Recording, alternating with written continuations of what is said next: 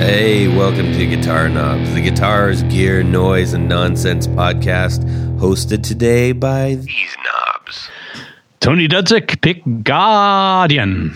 Jared Brandon, Brandonwound Pickups. Hey, everybody, it's me, Todd Novak. Welcome to the Guitar Knobs podcast. We're thrilled that you are listening to our show, Woohoo! the Guitar Knobs podcast. right. Uh, Jared, we're glad to have you back. Um, I know that you were there for the last one, but it's still nice to have you back again. Thank you. yeah, I'm He, wa- wanted. he wasn't here last time? he was. I was just thinking of the Frost Giant one where he wasn't, which is the one that I just released. Anyways, Down in North Carolina. Yeah, yeah. So, uh, anyways, we've got a super special guest on the line today. Uh, who are you, super special guest? Eddie Serratos, aka Municipal Water on Instagram. Fantastic. Uh, where are you calling from?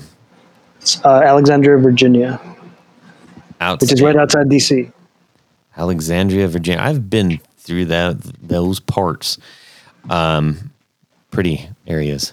Uh, so municipal water. That's an odd name for pedal. We're going to get into a pedal company. We're going to get into that a little bit later.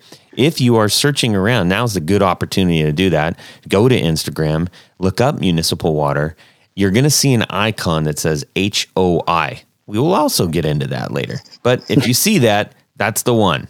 Okay. And if you see some awesome looking pedals with killer geometric patterns on them, that is the one. So uh, we're going to get into his story and find out all about these pedals. We're going to talk about cool guitar stuff, and it's going to be an awesome time. Isn't it always? It is always. And speaking of always, Tony, what do we typically do on this show? Well, Todd, since you asked, uh, we like to talk about gear, specifically boutique gear. Even more specifically, the builders of this said boutique gear. And you may be asking yourself, what is boutique gear? Well, this is not the the mass produced kind of craziness that, you know, you might find at a large big box store you can find some of these things there, but these are handcrafted pieces of love provided to the music industry by a very special group of personal builders, if you will. So that would include things like guitars and amps and pedals, um, accessories. Oh, yes, accessories and all kinds of fun stuff. And occasionally, Jared, what do we do? I don't know.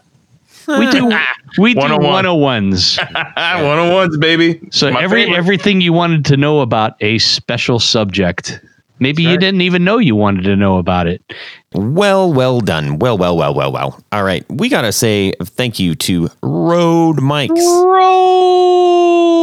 Yeah, for um, hooking us up with some fantastic equipment. This is, uh, you know, they provided us with the Rodecaster Pro, this Yep. amazing uh, little module that's letting us do our podcast, and the Procaster mics, Oh, I Hanging love tough. Mr. Mikes. That's right. just like the new kids. Yeah. Oh, yeah.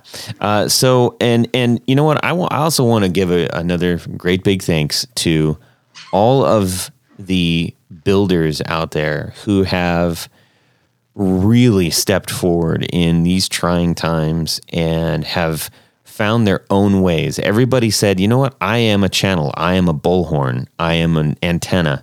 And I- I- I'm just so amazed at the way that people are getting together and they're they're doing things for good and people are rallying for it and i just i think it's a really beautiful thing we all tip our hats to all of you who have done that those who have have started programs who have done contests who have who have done uh, you know donations those who are donating those who are participating all that stuff. I, i'm so proud of the guitar community in the way that that people have reacted not just right now. I mean it's been like all year.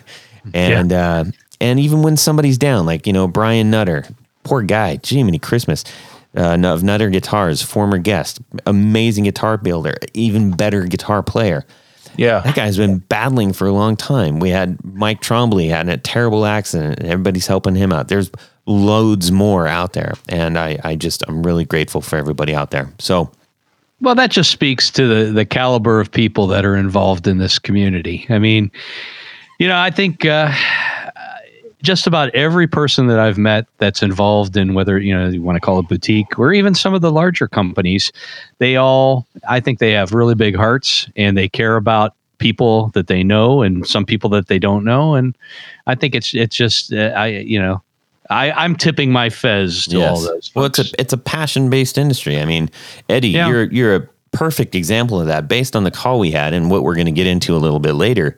That's why you do this. Um, am I wrong?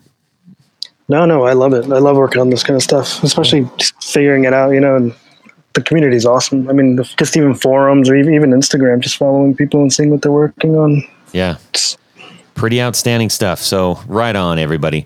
Uh, let's get into uh, what is going on in our music world this week. Tony's going to lead us off, and then we'll check with our friend Eddie over here.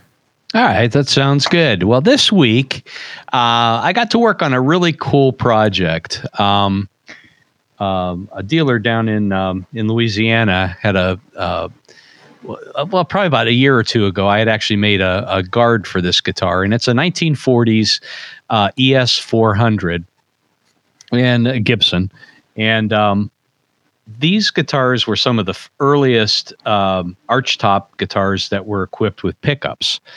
And um, this one in particular uh, has a very unusual pickup. It's about eight inches long and it runs diagonally, uh, basically from you know kind of the bridge down almost to the neck. That sounds like my uh, wiener dog with a bad hip. Yeah, I think I think it might be, but it but it's really cool. Uh, but um, so so John had sent sent uh, this the remnants of the pickup. Uh, Lindy Fralin had re- rewound the old pieces once before, and the celluloid just disintegrated again, and it tore into the coil that Lindy rewound, and the pickup stopped working. Um, so he sent me the bits and pieces, and it was a very tricky job. I mean, I, I probably had more time in the project than I thought, but I think it's going to work out really nicely. Um, I sent that completed coil back down to Lindy, and he rewound it. And uh, he's sending it back up to me because there's like a wrap that goes around the outside of the coil, and he was afraid to, you know, to glue it back on because he, I, you know, he said, "Oh, the the top of the coil, uh, the coil looks so good. I don't want to damage it." So, so long story short, I'm going to get that back here, get the little thin celluloid that goes around the outside glued on, and get it up back down to Louisiana. And uh, I think it's going to be really cool. This, uh, you know, this this coil now matches the guard that I made. It's the same material, and uh, it's just a really unusual piece. If anyone is is curious about early electrified archtop guitars, uh, do a search for an ES 300, and you, you'll be amazed. I up until I think the first time I did one of these projects, I didn't know that this guitar existed with that big of a pickup. Oh yeah.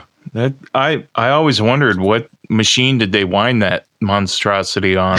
I know it's yeah, it's literally it's- what about eight inches long? Would you say? yeah.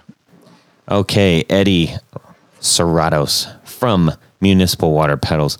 Why don't you tell us what's going on in your music world? I actually just uh, got my first Les Paul ever. Really? Holy Yeah, smokes. never played one before. Uh, had a bunch of guitars that were like sort of, you know, I had an Electra guitar, which is it looks pretty much like a Les Paul. They're still nice. Those are awesome, but the the Electras, but they're so heavy. And uh, yeah. but I got this 2006 Alpine White Les Paul with an ebony fretboard, which I love because I don't like the ones with like rosewood. You know, just visually it doesn't match. But anyway, this thing is great. It's like a 2006. Some guy was selling it on Craigslist, and I picked that up, and I love it. Wow. Is it a cus- it's a custom, right? No, no, no, no. It's a studio. Studio? Studio. I wish it was a custom, but it's a studio. But it's it's still awesome. I mean, it feels Yeah. great. Still feels good. Yeah, yeah, Yeah. This is like from a guy who has mostly played like, you know, Fender guitars. You know, wow. so yeah, yeah, That's very Nothing cool. wrong with that. yeah. I never thought I would want one. I had an 84 Les Paul Studio that I, I really, really liked. Um, ended up trading it for something, but it was a great guitar. Yeah, they're great. Uh, by the way, Eddie, are you a guitar namer? Do you name your guitars? No, no, no, no. I have a hard time naming my cats or my kids. so, no, I I name don't. I name mine. Mine's called Gibson Les Paul. I mean, mine's called Fender Stratocaster. All right, funny guy. the blue one. The blue The one. blue one or the I actually name my. I do the year first and then what it is and that usually works. Right. So interesting. Wow. So they're That's all called unique. SG. Yeah. Yeah. Oh, 65 SG, 62 SG. Good enough. Well, speaking of all of that stuff, Jared, what's going on in your music world, bud? This week was a week of high highs and low lows. Um, yeah. Uh, so as far as business wise, the the mail system is it's not been good this week. Uh, it it it got better. Um, I would say last week and the week before, but this week it's um, kind of having a tough time with some important, some really important things kind of getting stuck, you know, and the tracking's not working. So I get, you know, customers call and, um, where is it? Where is it? Can you call? Can you call? If I, if I called for every time someone asked me where their package was, um, you get on the phone, it takes about four minutes just to get a call back an hour later from USPS. So it's, it's really tough. Um, I would just be on the phone all day and, and get nowhere because it's all because of COVID nineteen. It's you know it, it's it's really frustrating. Um, I had uh, I had some equipment break, so you know it's been kind of a. I had some Debbie Downer days, and then today was just a, a fantastic day. I went up to my favorite guitar shop and I picked up some of Zach guitars and a couple of guitars. Uh, that I have now, and um, one is a. I think I talked about it a hundred times before. One's a pink paisley, and I had it uh, Fender pink paisley. It has an original flame maple neck. It's just beautiful. It's like a 1970 neck, and um, I had the body aged to kind of match that neck. The the guitar looks phenomenal. I I texted you guys some pictures Yeah, I saw 'em. and, and I also um, I got for a steal, and I promised not to sell it. Um, a custom made uh, Telecaster, a purple and turquoise paisley, and it and it's just it's phenomenal. And I actually did the pickups in that for that guitar, and that's got an early Fullerton reissue uh, Telecaster neck on it. And uh, for those of you don't who don't know what I'm talking about, uh, the Fullerton plant did some uh, reissue um, like Fender Strats and Telecasters in the early '80s, and Mhm. they're they're quite collectible. So the fact that it's a, a neck from that era, it's a really really nice guitar. So I'm I'm really excited about those two things. Um, Who did the paint on the blue one? Uh, that's actually fabric, I believe. Oh, okay. So it's And not that's- like like the Paisleys. Right. It's it's done like the Paisleys. This is the blue. And- you said the blue. It's a blue flower. It's it's a it's a a- purple and turquoise blue paisley.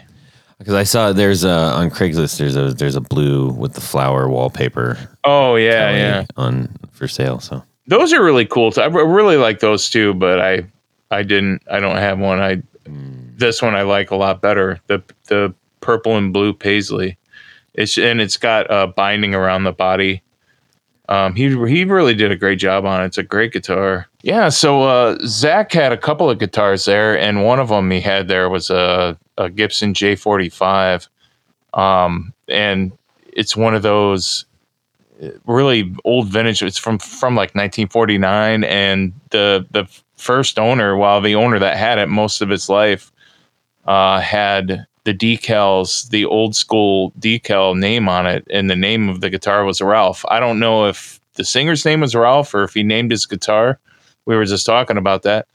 Um, but it has, and, and a lot of um, musicians did that with their their old, you know, with their guitars back Mhm. then. They would put decals on their guitars, and uh, they're quite collectible now. But um, that had a lot of work done to it, and that thing sounds so unbelievable. It's so so cool when you find an old vintage guitar that just still sounds really good because it, it just looks so beat up, but the sound that comes out of it is just ah, kind of like Willie Nelson's trigger, right? Mm. It looked like he got it out of the garbage can, but he makes it sound so good. Yeah. And Sure. uh, another guitar he brought back, I brought back today, was a 1959 Les Paul Jr. with the the single pickup in the bridge. What? Yeah. So What do you mean you brought it back? I, it was at the shop. He, yeah, the uh, body on it was refinished really badly at one time, so we took it up to to Akron Tolays, and they they redid the body and aged it to look Oh, like the neck. And Is it TV Yeah, yellow? no, it's the burst, but it's still a fantastic guitar. The neck on it is unbelievable. So. Wow. So you know, some high highs and low lows. It's the week. It's the roller coaster week for me, man. And and one more thing, um, uh, Wolf from Wolf Tone Pickups is gonna spend three or four days here at the shop Oh, uh, with me, and he's gonna kind of help me out on some machinery I haven't figured out yet that I've had for I think two years now. so uh, he's he's really good at at um, computerized winder kind of stuff. So wow. Yeah. That's cool. he's a good dude. So I, I can't wait to have him as a guest for a while That's cool. At- at the shop. So yep. Right on. Nice. Right on. Um, well, for me, Oh, how about you, Todd? I forgot about you. gonna Yeah, do this who's every Todd? time now. okay. who is Todd? I don't know. Todd, who? Oh yeah. Um, you know, I honestly, I, I, I've spent a little bit more time just kind of looking around. I've, I haven't had like a new guitar in a long time, a long time, like a couple years. I feel like, and I, I, I just been getting itchy fingers about it. Man, I want something new. I want a new thing. And uh, so, you know, just been spending a lot of like trying to figure out, well, what is the thing that I want? And I mean, l- there's loads of brand new, amazing guitars and stuff. And I, I I'm, I definitely like the idea of having something that is boutique built. Um, and so I'm just trying to keep my eyes open and and obviously we you know we've had lots of builders on. Um, I'm not really in a position where I can just go, you know, hey, I'm going to make it rain for you there, buddy. You know, so I'm trying to uh, see what I can do to make things happen. Um, I have got uh, uh, just my eyeballs out and just kind of looking and see if there's any freaky deals that come up on Craigslist or at the local the music go round, which is a, a chain that uh, we have. Uh, we've got two of them here, and it's basically you can trade in your old gear and you know get credit and all that stuff. And um, so sometimes I've got some steals from there. Like I found some really cool stuff. So you just got to keep your eyeballs open, but. Anyways, that's what I've been doing. But how about some of this? One, two, one, two, three, four on the floor. Okay, Eddie Serratos from Municipal Water Pedal. Hello. What is your four on the floor? All right. Four on the floor. So I used to be really into Radiohead, like back in late '90s. What was the song that got you into Radiohead? Oh man, I had to be like everybody else, probably paranoid android, you know. Okay. So being in the back of a car in high school, listening to OK Computer, Oh yeah, and that was uh, life changing, man. oh yeah, yeah. So uh, number one was the Digitech, and I don't think this is the one that Jonny Greenwood had, but I accidentally got the Digitech XP100, which is I guess technically still the whammy, you know, the red whammy pedal Uh huh. Oh yeah. that can like drop the pitch and uh, increase, I guess, the pitch. Um, that one's awesome, and unfortunately, it's broken for me now. So uh, I got this paperweight. Is that something that you you think you'd be able to fix? I tried. It's all digital. It's all digital. I I spray. I thought I would spray it down with like contact cleaner or something like that in case like the chip was you know broken. I did look at the whole thing, opened it up. Nothing seems to be done with you know wrong with it. the The signal passes through the the pedal, but the effect doesn't come out. Interesting. So yeah, I don't know. have you uh have you rung uh hoisted that up the flag on like um on the forums and stuff? No, not yet. I, I probably would just buy another one if I saw one used. You know, Yeah. Just- yeah. That's fair. That's fair. uh, yeah, you can throw it at a robber or something. Yeah. I pinch my finger with it. Yeah, You right. need to prop a door open. It works great. Yeah. Now, so do you bought that used or? Yeah, yeah. I bought it like in 2000, I think, and uh, it worked for 15 years. Yeah, and for the yeah, like for the last five five years, it's just been sitting there. You know. Is that something that you found that you used all the time, or it was like just for a specific song, or No, I mostly used it like with a with like a looper, like a looping pedal, because I could like I didn't have a bass at the time, so I could drop the Oh, pitch and yeah. play. You know, make a bass line and then record that, and then do anything else with it. I mean, there there's so many settings on it. You can come up with like any sound you want. right? Do you know what just came to my head when I thought about you doing that? Uh, the Ripper from Judas Priest, which is the opening, the, you know, the dueling, the, the the two guitars playing in different octaves, like Yeah, yeah, yeah. Oh, I mean, you could do that. you could totally do that. that song that song if anybody is not familiar with the ripper from judas priest by all things holy you you have got to go listen to that song that I will right now. oh my gosh i mean. Mm, that's a good one okay anyways all right what's number two Number two, the rat. The rat pedal. Yeah. I was late to that one. It used to be uh used to be like big into the big muffin and then when I finally played the rat, I loved that thing. I guess I was always a distortion person, but you know, I love it. what uh what era rat is your rat I have no idea. It's just like an old You know, black flat, box. flat box or angled or it's like the the square looking one. oh yeah The- okay Yeah. I don't even know if it has an LED. It might have an LED. Yeah. Oh, yeah, I know that one. for a Yeah. while. Yeah. That's cool. Yeah. Um, now, wh- when you play the rat, what do you um, do? You have specific settings you like, or you like to play all around it, or wh- what? What? What? What aspect of the rat do you really love? I don't crank the treble too much. I mean, I turn the I turn the filter all the way up with the distortion, but Mm-hmm. I keep the high pitch. I like like the mid range kind of stuff, Uh huh. So I tend to like dial back the you know the what is it? The, I don't know if they even call it a tone on there. Yeah, it's like a cut. It's like almost like a Yeah, yeah. Interesting. Interesting. So now. Uh, you know, I, we'll get into some of the things you've done, but you know, that's a that's a three knob pedal, um, Yeah. which is interesting because almost everybody that does versions of rats makes it more than three knobs. But when you are using a rat, you're limited to that. So, do you find that to be, uh, you know, a, a creative catalyst or uh, inhibiting? no, I mean I like I like it. I mean it's it's it's fine with me. Whatever a pedal has, I like. I'm I'm happy with. You know, I'm just happy to have the pedal. You know what I mean? I, I don't ever Yeah, I don't ever go into it like, oh, I wish it had, you know, this or that. Um, you know, if I'm personally working on something, I always want more, you know, right. but, uh, no, I mean, any pedal, even like pedals that people hate, I'm like, eh, whatever. I can do something with this. Sure, sure, cool, cool. Uh, do you f- do you have a favorite? Uh, do you do you like playing um, like uh, single coils or humbuckers or anything like specific out of those?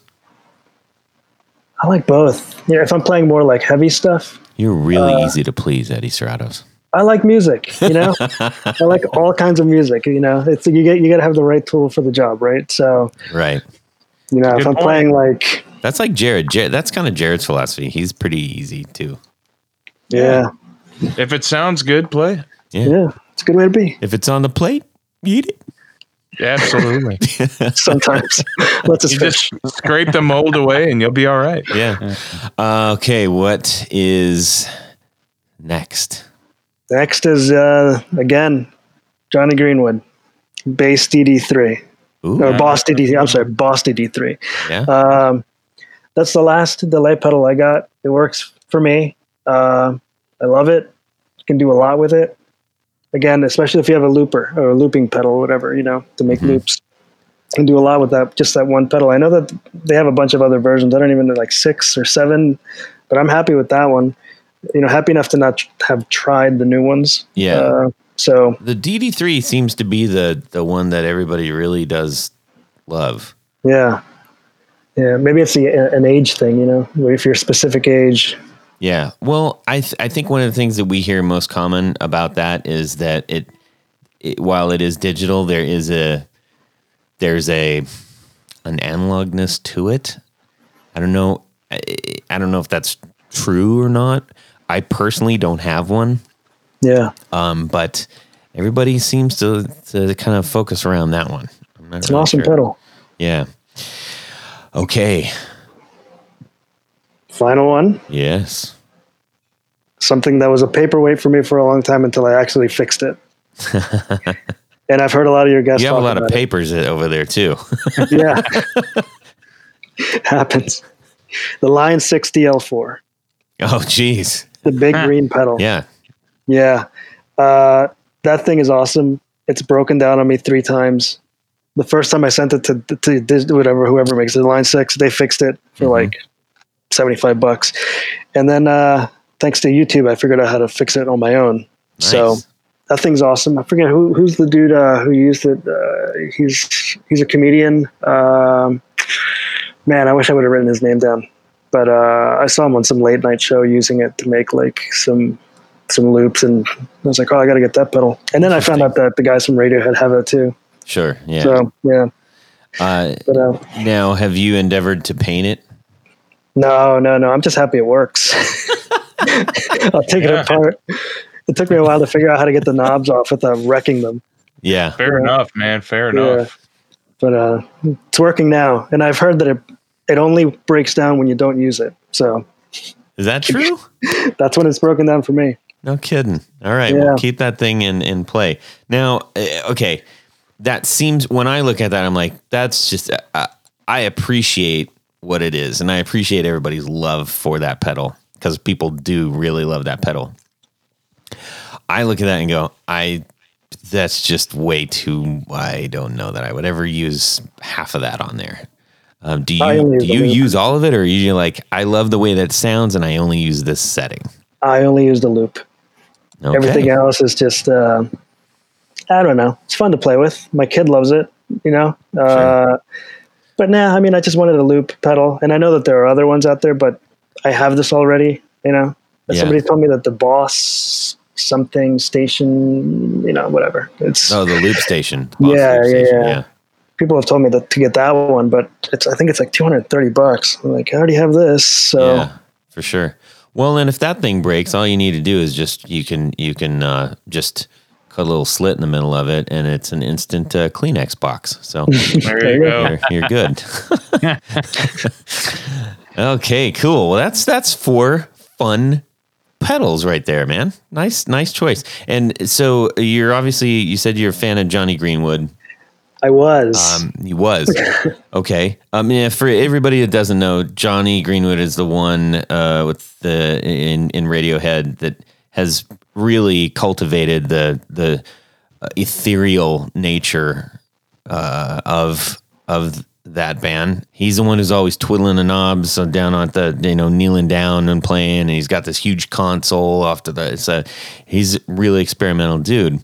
Um, and he also did uh, the uh, the soundtrack to There Will Be Blood. Don't know if everybody knows that, but yeah, that Oh, was, I didn't know that. Yeah.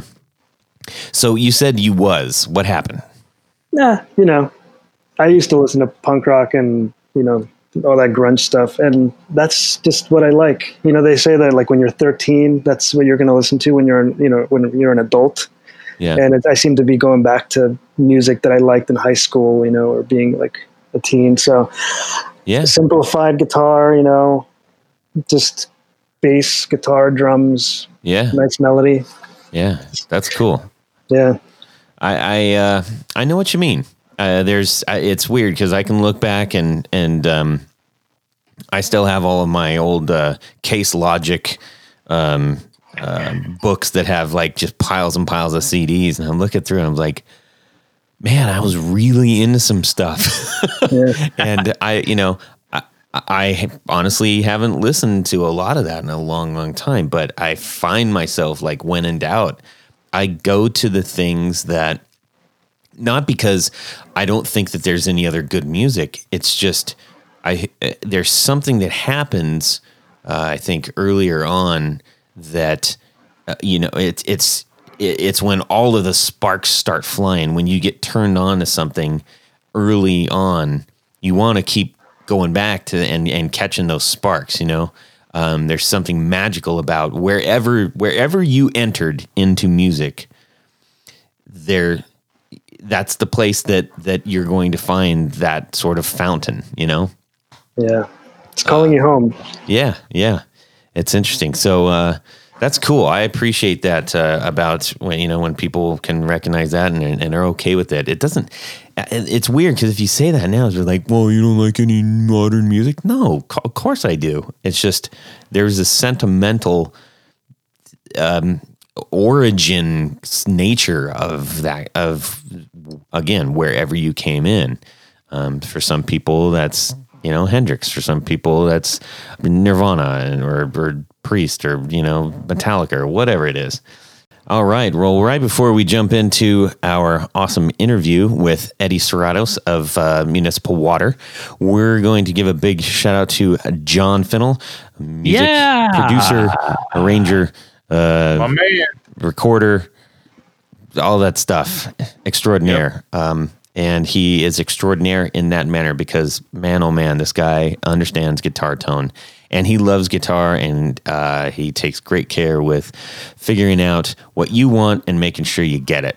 And uh, he's over at Relay Recording in Columbus, Ohio. He travels around though. So like, hey, if you're in Los Angeles, like, man, this guy sounds really fantastic. I'd like to get him. He will go there and you can Yep. record and it'll be great. How is he with the sousaphone?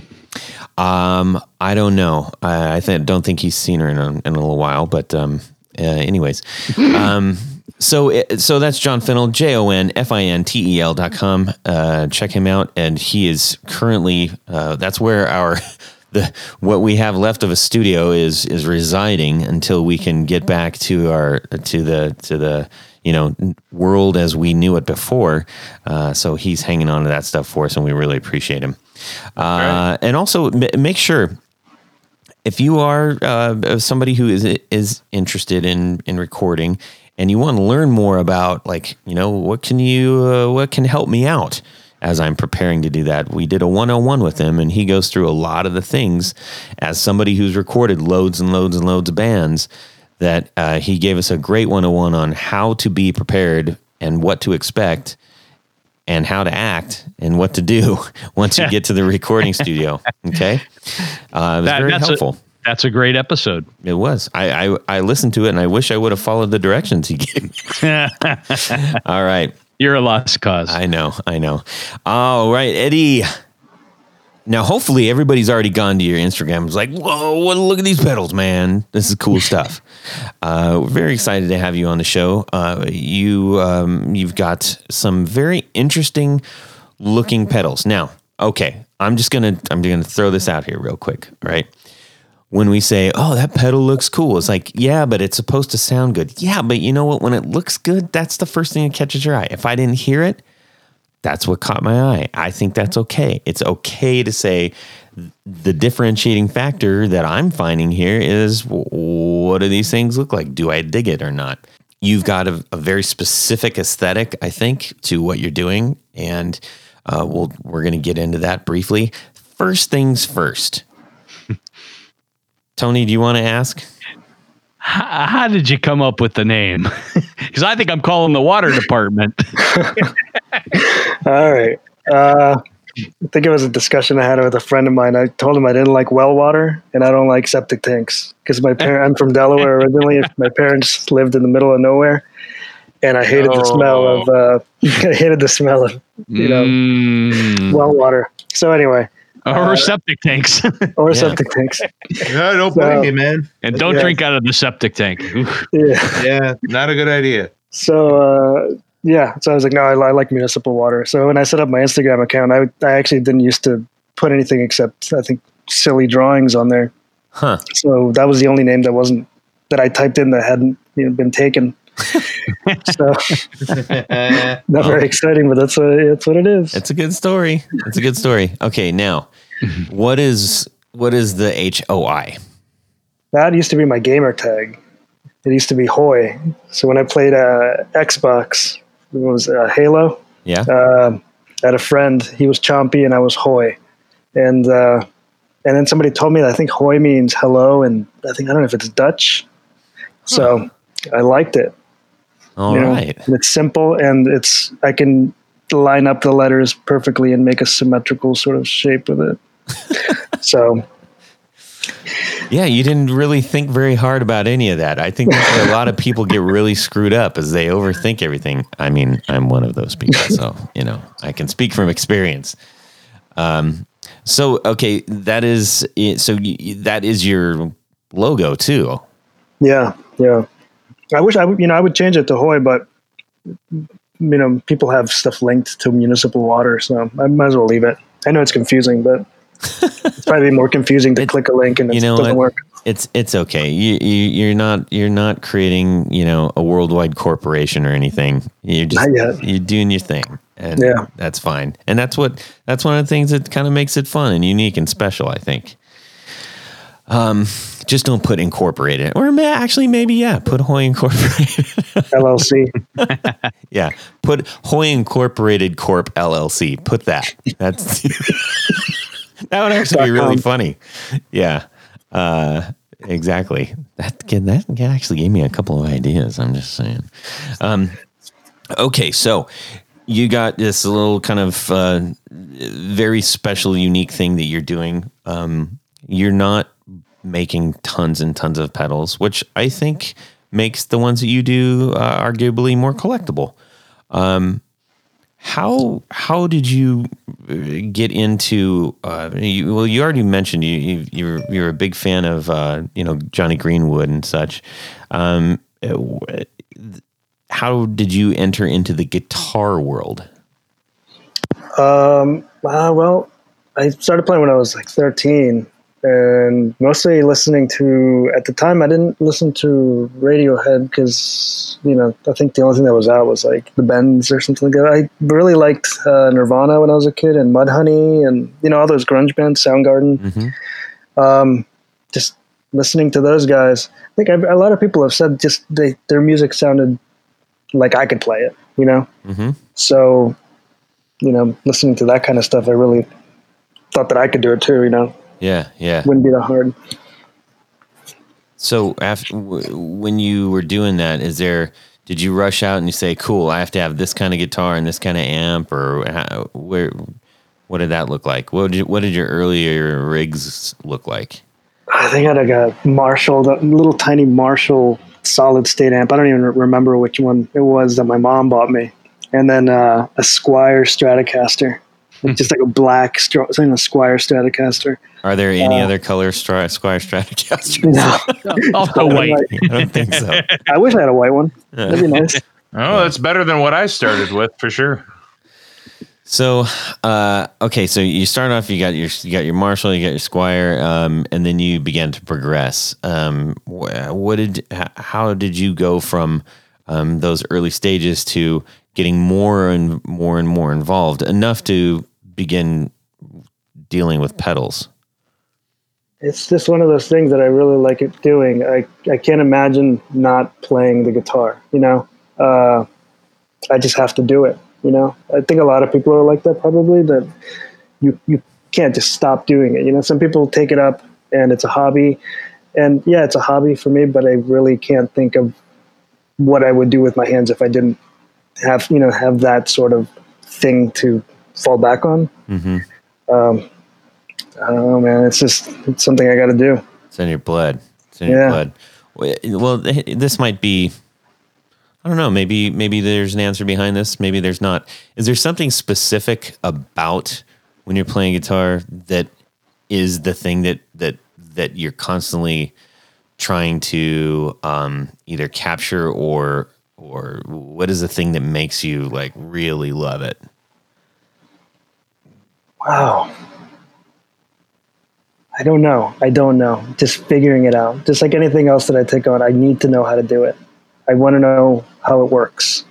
And it's, you know, it's, yeah, I mean, how does a song work? How does a song get put together? Well, the first time I ever heard, uh, you know, uh, like snippets of a song or a demo of a song of, of how a song is put together, by different tracks. Yeah. It's like, oh, that's how it works. That's awesome. So it became less intimidating to think about music in general when I thought of it that way.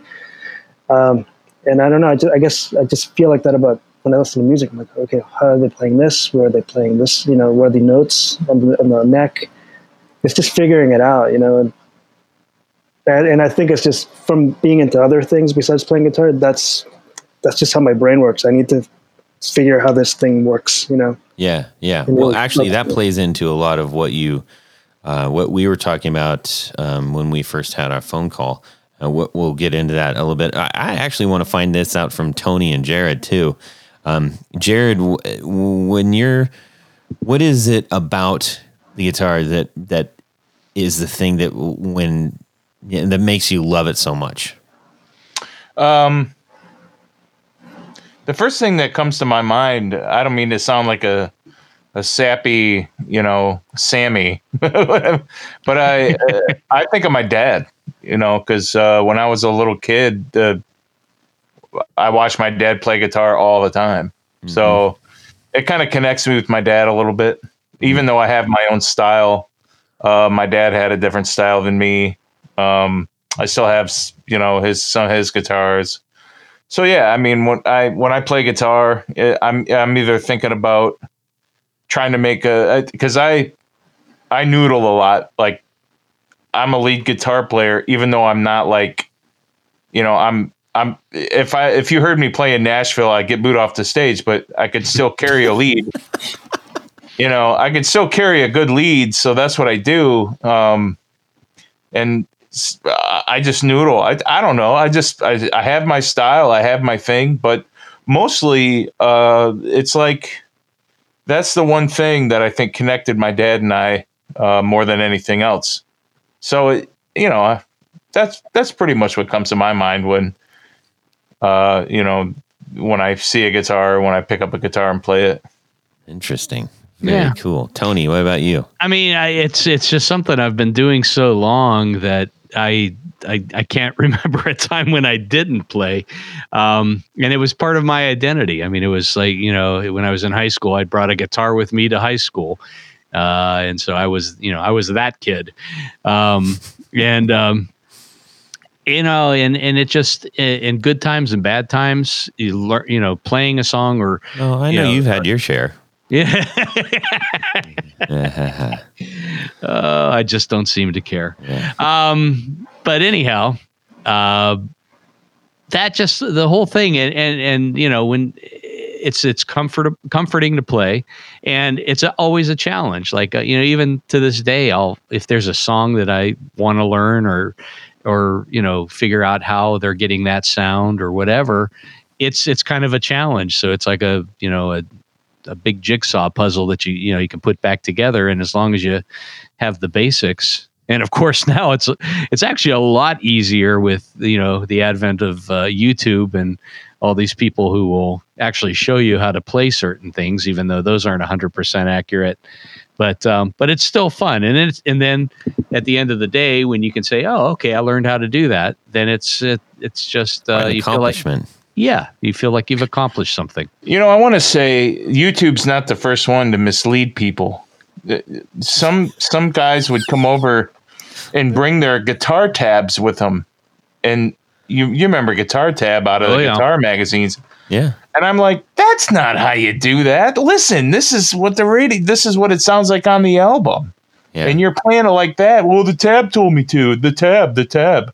I'm like, burn that thing in the fireplace. You You're know? talking about Harmony Central. You remember that? oh yeah. oh yeah Harmony Central that's right Yeah, yeah, yeah. I used to go during lunch into the to the library in high school and just print out a bunch of Harmony Central stuff. You know, oh, Yeah.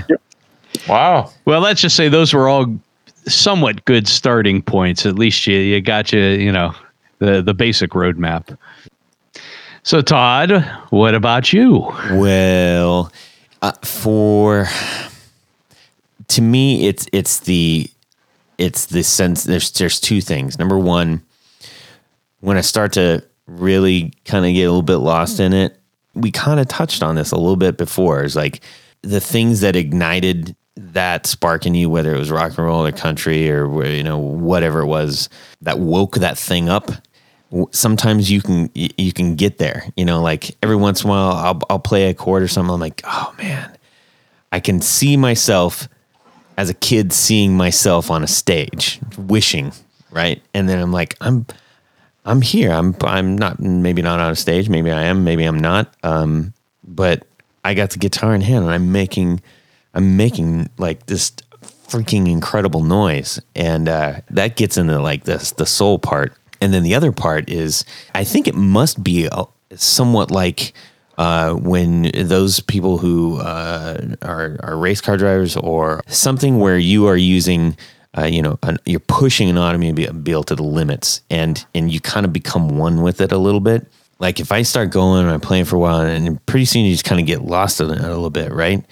At that point, I'm not playing it and it's not fighting me. You're just kind of very much like one with it. And then that's that to me, that's when you start to get like the unexpected things. Like the guitar starts to have a little bit of a voice of its own. You're not just playing the notes, you're getting something back from it. And I know that that sounds kind of kooky, but I'm telling you, Yep. it's uh, it's something that I feel honestly when I'm when I'm actually making the music that I make for my band. Like when I get there, like the hair stands up on my arms. I'm like that that that right there, and I know that that is good. And I'll, ugh, I love it. You know, that's the feeling you're supposed to have when you're in a band setting. If you're having that feeling, you're doing the right thing. Yeah. Well, and even if you're not, if you're just at home, I, I get that down in my basement, you know, just like I'll just go.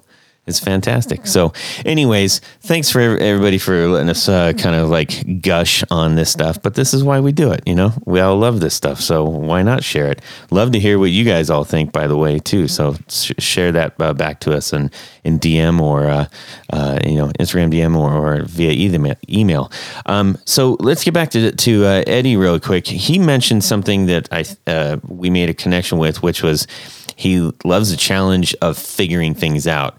Uh, Tony, you're you're kind of a technical, mechanical minded chap. Uh, how does that connect to your pedal building? Uh, well, I mean, I grew up. My dad's an engineer, and I grew up in his. Uh, he has an electrical motor. Well, he used to have an electrical motor shop, so I used to always see him putting things together, even before I knew how any of that stuff worked. And it didn't even click until I, you know, was an adult. You know that. Oh man, this stuff is just a bunch of subsystems, right? It's not mm. just one thing that just works. It's a bunch of little things that make it work. And just so I started thinking about stuff like that, and I got into program like computer programming, and it was you know the same thing, you know, a bunch of little things, little pieces of code that make the whole. Mm-hmm. So, you know, when eventually I got to making pedals, it, again, you know, a circuit is the same thing, you know, a bunch of different parts of a circuit that makes the whole, and you know, when I started thinking about stuff that way, it just really just seemed to click with me, and I've been able to apply that to a lot of things. And I don't know if it's just like a way of thinking that tends to simplify problems for me, but it's just something I love doing, you know? You on your actual Instagram, you've got a lot of pictures of things that aren't necessarily uh, pedal builds or, or demos and stuff, but they're all very mechanically and technically oriented type stuff. Um, I know you experiment with a lot of things. So can you talk about some of that real quick? Yeah, yeah. I got a, so I usually, I have like a, a mill, like a CNC desktop machine that uh, mills uh, uh, circuit boards for me and also does the, the designs on the enclosures. And I got a, a laser engraver as well, which kind of works the same as the, the engraving mill. And I just recently got into 3D printing, which I was really hesitant to do just because I didn't really know that much about it. But, uh, but I had been doing some 3D modeling, and it just so happened that all I had to do is plug in the 3D printer and learn a few things, and you know, I, I was, you know, printing stuff, which is great. That's cool. That's Yeah. cool. So, uh, to as to the milling effort, um, uh, hopefully some of you guys have seen uh, the, uh, you know, um, what do I want to say? The your your Instagram, and you've got your pedals. You, you don't mill all of them, right? Or do you? Do you mill all of them? Yeah, I do. Yeah, I've been trying to laser some of them, but I haven't gotten there. I just haven't had the time to to do it. Um, but yeah, all the all the current ones that I have are, you know, I have a painted enclosure and then I make an image uh, and then I mill away the negative of that image and uh, and that's what you see. So what you're seeing is really like the color of the petal of the enclosure. I'm sorry, and then the silver or aluminum is what you're seeing uh, that makes the image. It's one thing to just go like, "Hey, I'm going to mill my logo or something," but you, your whole aesthetic is kind of like this cool geometric thing. Yeah, yeah. uh, I actually I accidentally stumbled on that. Um, you know, I've I've a lot of my earlier ones didn't have any words on them, so that made it a little bit easier to just sort of make a pedal and go, okay, well, if it's a fuzz pedal, what what would a fuzz, you know, image look like, and then just Oh, kind of that's cool. work that way. Yeah, so if I have like a uh, a phaser or something, I would probably use some like a wavy design or something. You know what I mean? Something. Yeah. Yeah. So a lot of times, actually, I don't have a lot of pedals on there because it takes me such a long time to just even conceptualize it. Uh, Yeah. it you know, it's a it's a whole process. Uh, if anybody wants to go check out, uh, I did a, an unboxing on our channel on uh, at Guitar Knobs on Instagram, and uh, I've got some close up video of like you know look at the enclosure and stuff. And you know I bring up the enclosure because that's the thing that when when I first saw it, I was like, whoa, that looks different. That's awesome. Um, and fortunately, it sounds awesome too. Uh, but uh, it is it is different, and I think when you if you see it, it's like "Mm, I kind of need one of those. so um, now, as to the actual pedals and stuff that you're creating, the one that you sent us to check out is your version of a rat. Yep. Um, you want to talk about that a little bit? Yeah, uh, that one is let's see. So the rat usually has three settings or three knobs. It has like the filter, let's just say tone and uh, volume. Right. Um, I added um, some clipping diodes on a rotary switch, and then uh, some uh, potentiometers for the filtering section. You could just sort of shape the uh, distortion a little bit. Right. Um, yeah, that's what that one is, and um, well, you have two filters on that. yeah, yeah, yeah. That one has two filters. So how do those two filters work together? So and, and just real quick, um, there are loads and loads of versions of rats out there, and what is awesome about that is everybody's got a slightly different take on it. There's two things that I found to be very interesting with this one. Number one, um, a lot of people use a like a, a three a, a three switch, or I guess a, th- a, a variable of three switch uh, for the actual, um, uh, you know, like uh, to, to to more compression, um, wide open, and, and uh, you can probably say it better than I certainly am right now. But you have four. Your your Yeah. rotary's got four, and I was like, whoa, okay, let's check this out. Tell us about Yeah. the rotary real quick. that one I wanted to do. Um, I, you know what? Off the top of my head, I have my notes. I off the top of my head, I the first setting. So if you're on the left, you you have the pedal there. So if you uh, are on the left, that actually I left at stock. So that's the I believe the nine one four uh, diodes, and then the other ones are uh, I think. Uh, you know what? Uh, well, I don't remember specifically which diodes I use, but uh, I use uh, symmetrical clipping and asymmetrical clipping. Right, right. Um, and I believe I use like red LEDs and blue, green LEDs. Okay. Uh, and those are both asymmetrical. Those actually sound sort of so. Like if you're at a low volume, they kind of sound similar. But if you actually are playing a you know pretty good level, um, you can actually hear. I believe that the the red LEDs make it a little bit more compressed. Uh huh. Um, and I believe I have a setting on there that actually has no LEDs. Yeah. Well, I was going to say one, it, it kind of goes from like really compressed with a heavier gain. Yeah, yeah, Um, and then it kind of progressively gets wide, uh, wider open.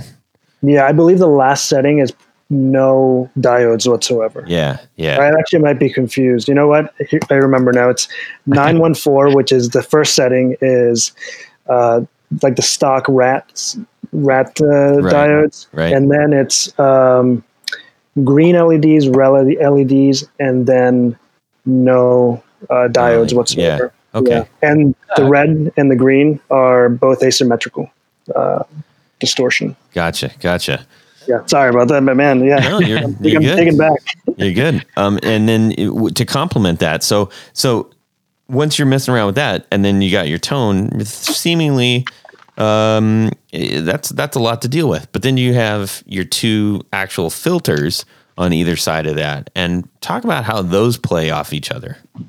Yeah. So those uh, just remove like the the capacitor and the uh, the resistors from the uh, distortion.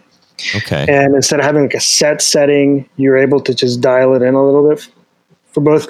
That section actually has uh, one resistor and one capacitor that shapes the sound a little bit. And it has, you know, it's a set setting. And then it has another one of those sets. But in this case, I just replaced those with pots. Uh, Okay. Yeah. And it sort of gives you the ability to turn the distortion, I believe the gain down a little bit or turn it up. Um, a, you know, a little bit before you get to the actual distortion uh, potentiometer. Right. So it's like a pre a pre filter almost. Yeah, yeah. Now, Tony, what did you think Yeah. about this whole thing?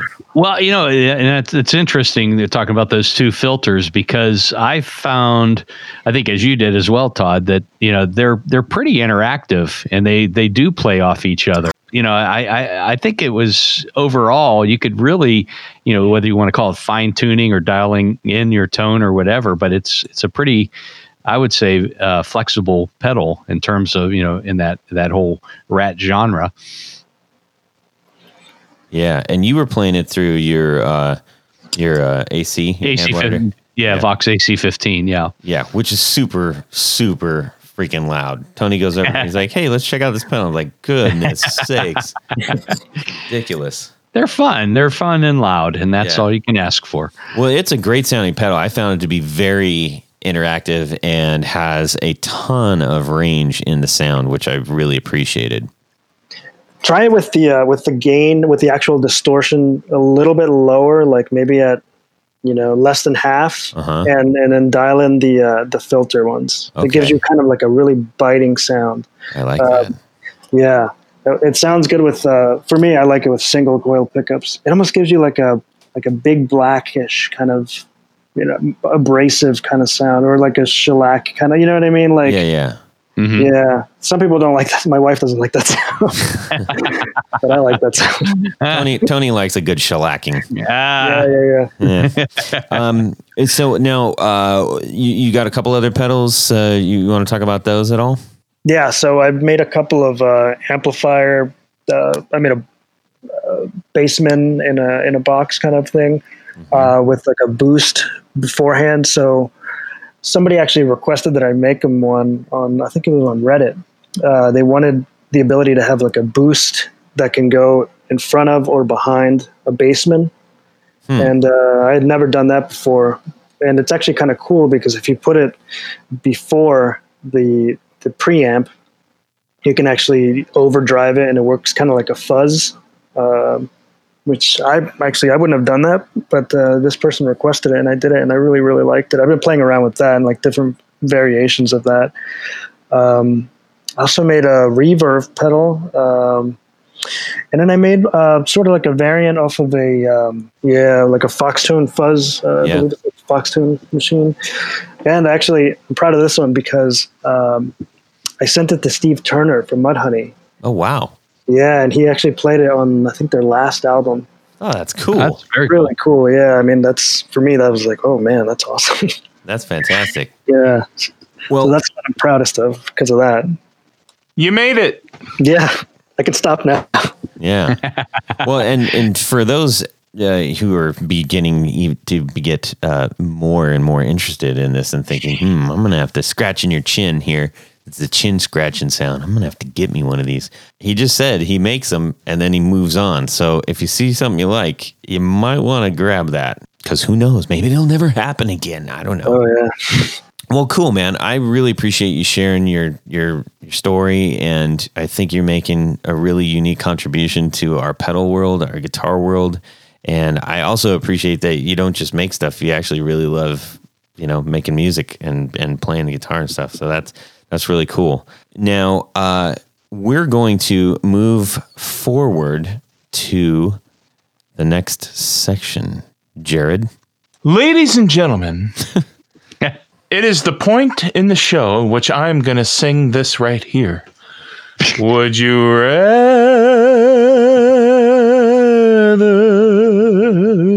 Oh, that was exceptional. Yeah. Oh my goodness. till the end, what happened? Well, the the end he kind of I had to make it wacky, you know. I- yeah, It's got to get wacky at some point. You know, Yeah. that's the fun of it. Yeah. This week's Would You Rather comes to us from Really Angry, aka Tony Baloney, aka Tony. Tony came up with a good one. Gibson just offered a a f- a fifty nine thousand dollar reward.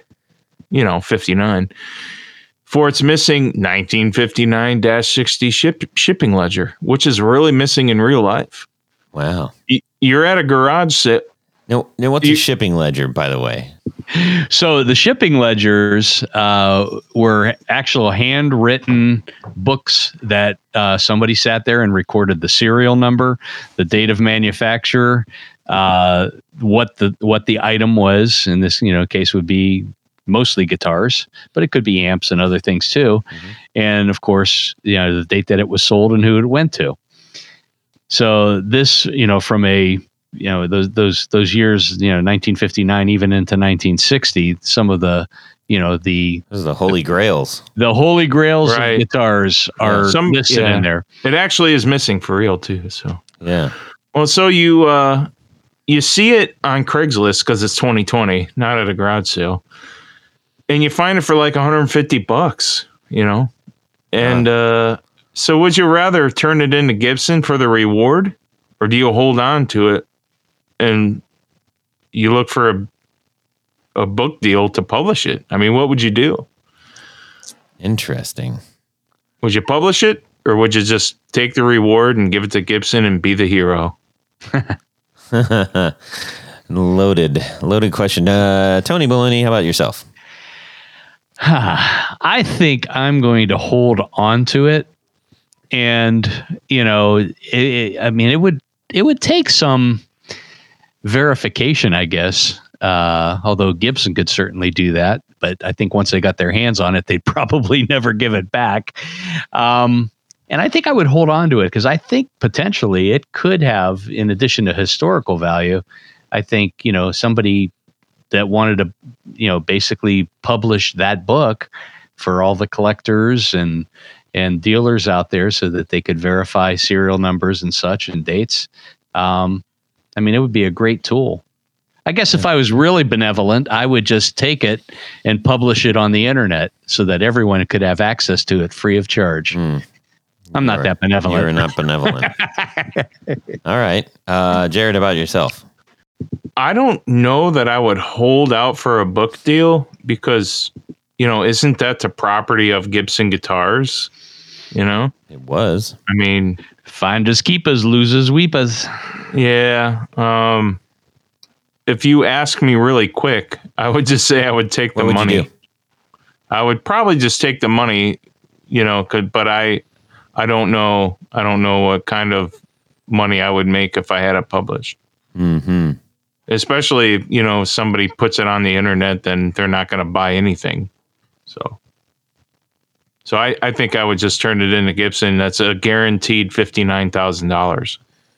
Okay. All right. How about if I, I'm going to change my answer then? I'm going to keep it, publish it on the internet, and then turn it into Gibson for the 59000 There you go. Get both best of both worlds. Okay. I, I like it. yep. Screw them. All right. Uh, Eddie, how about yourself? Uh, New proud owner of a of a Les Paul. Absolutely. I would turn it in, but then I would ask him to sell me uh, a 335 in SG and then uh, Les Paul custom in white at cost, Hmm. just to see if They they'll do should it. just Hmm. they would sh- just give you one. I think if you actually found that and turned it in. They Yeah, probably would. They're they're also missing the the ledger that that same year where they they bought all their parts for all their guitars, and I've and I I've seen the 57 and I've seen the 61, but in real life, but yeah, the Wow. the the 59 that is missing as well because that's such a a collectible year for the Les Paul standard. So All right. If you have it and you don't turn it in, like let's say you want to get a book deal, can they sue you? I mean, I know they No. no. Okay. No, Yeah, I mean, it's been missing for scary. you know. All It's, right. it's dang near public domain at this point. Yeah, really. Yeah. you know uh, there are you know real guitars that they get their hands on the 59s anyway. So Yeah. you know I mean, maybe they could. They, they I mean, they sue everybody else Sure. for everything. But um, I'm just saying, like, unless there's proof that that someone did actually steal in it, steal it, and it wasn't just lost in the shuffle of things. uh, You know, how do you prove that at this point? I don't know. Right. Uh, somebody borrowed it. Yeah. Well, I'm going to wrap this one up uh, smartly, gentlemen, because what I'm going to do is I'm going to go to Tony's. I'm going to break into Tony's uh, uh, shop while with a Good with luck a, with that. with a, a balaclava and a and a and a flashlight in my in my a little small flashlight in my mouth, and I'm going to rifle through his Rolodex, and I'm going to go beep beep bop boop beep boop beep, and and I'm going to say hello, and he's going to say hello, and I'm going to say Joe Bonamassa, and he's like, yeah, what's Ah. up? And I'm going to say, I got something for you, bro, and I'm going to get twice that. You think? Oh yes, he'll pay me twice that, won't you, Joe Bonamassa? That's what I'm man. doing. Whatever. I doubt it. It's true. He will. I Maybe know. he'd just give you a guitar. I'll take that and the price. So, wow. uh, yeah, I'm holding the cards, baby. All right, we're gonna wheelie wheelie out of this mess. Um, Tony, we got a couple people to thank. We do. We have a actually much more than a handful of very special people. They are our executive producers. And uh, you might be asking yourself, what is an executive producer? And secondly, how can I become one?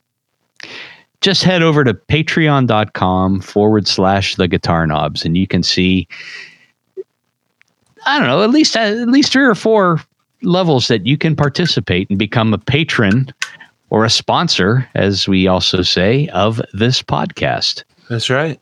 But when you get to the executive producer level, you get all that great stuff. And that's things like barefoot buttons and stickers and t-shirts and and keychains and but there's one more thing that you get as an executive producer. That's right. And I think Todd, what is that?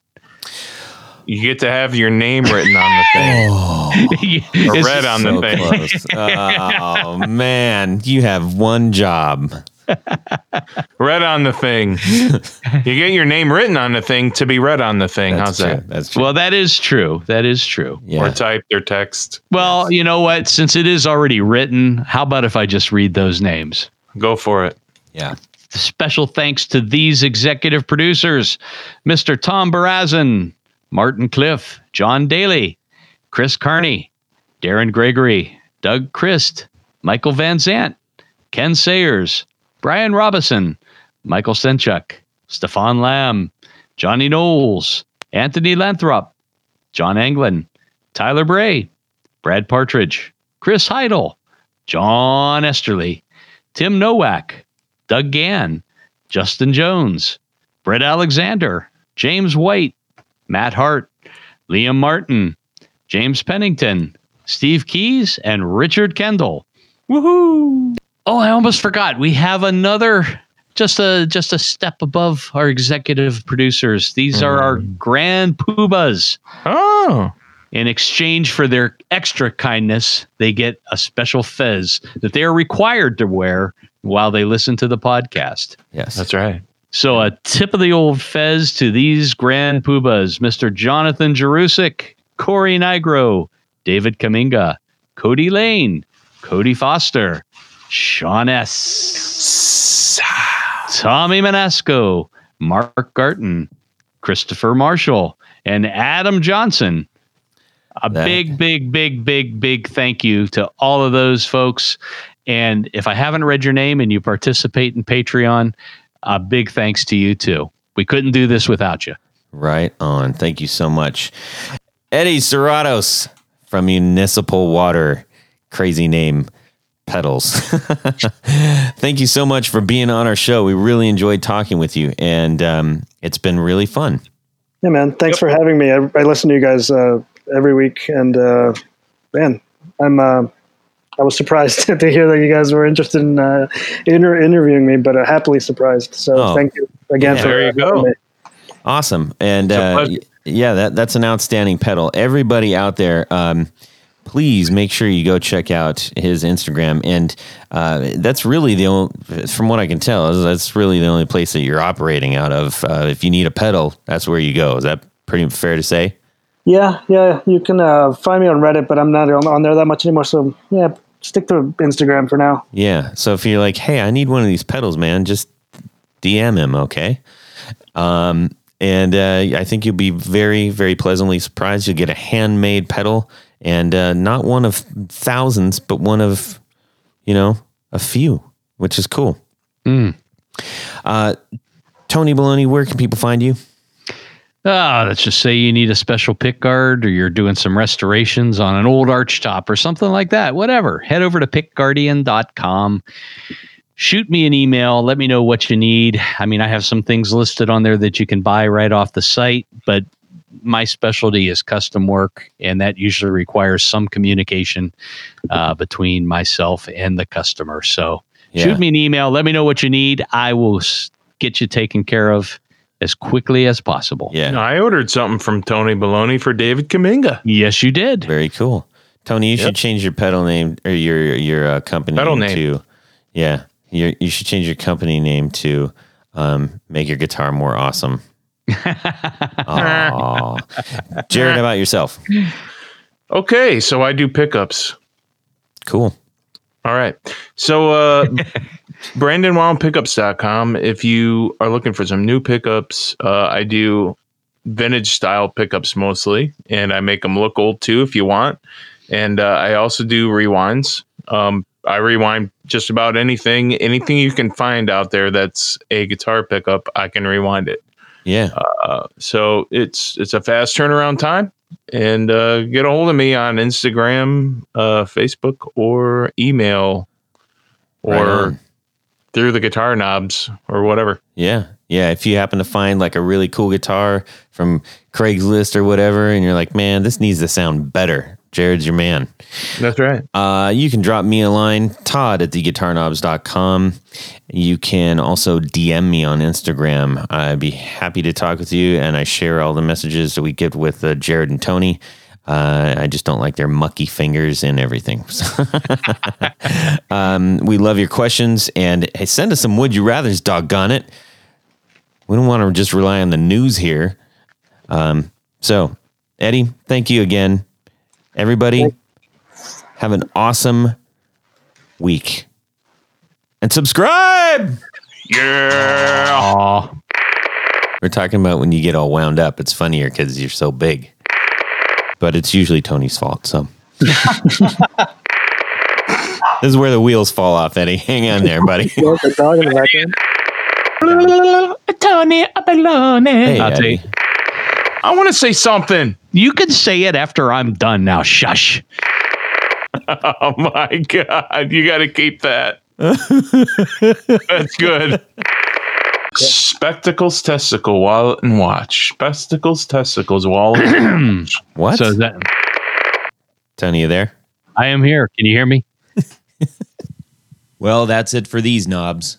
Please visit our Patreon page at patreon.com forward slash the guitar knobs. Visit our website at theguitarknobs.com for all of our past episodes, four on the floor blog, and other good stuff. You can connect with us on social too at our Facebook page and share your gear and stories on our Facebook group. Also, be sure to check out our Instagram at guitar knobs.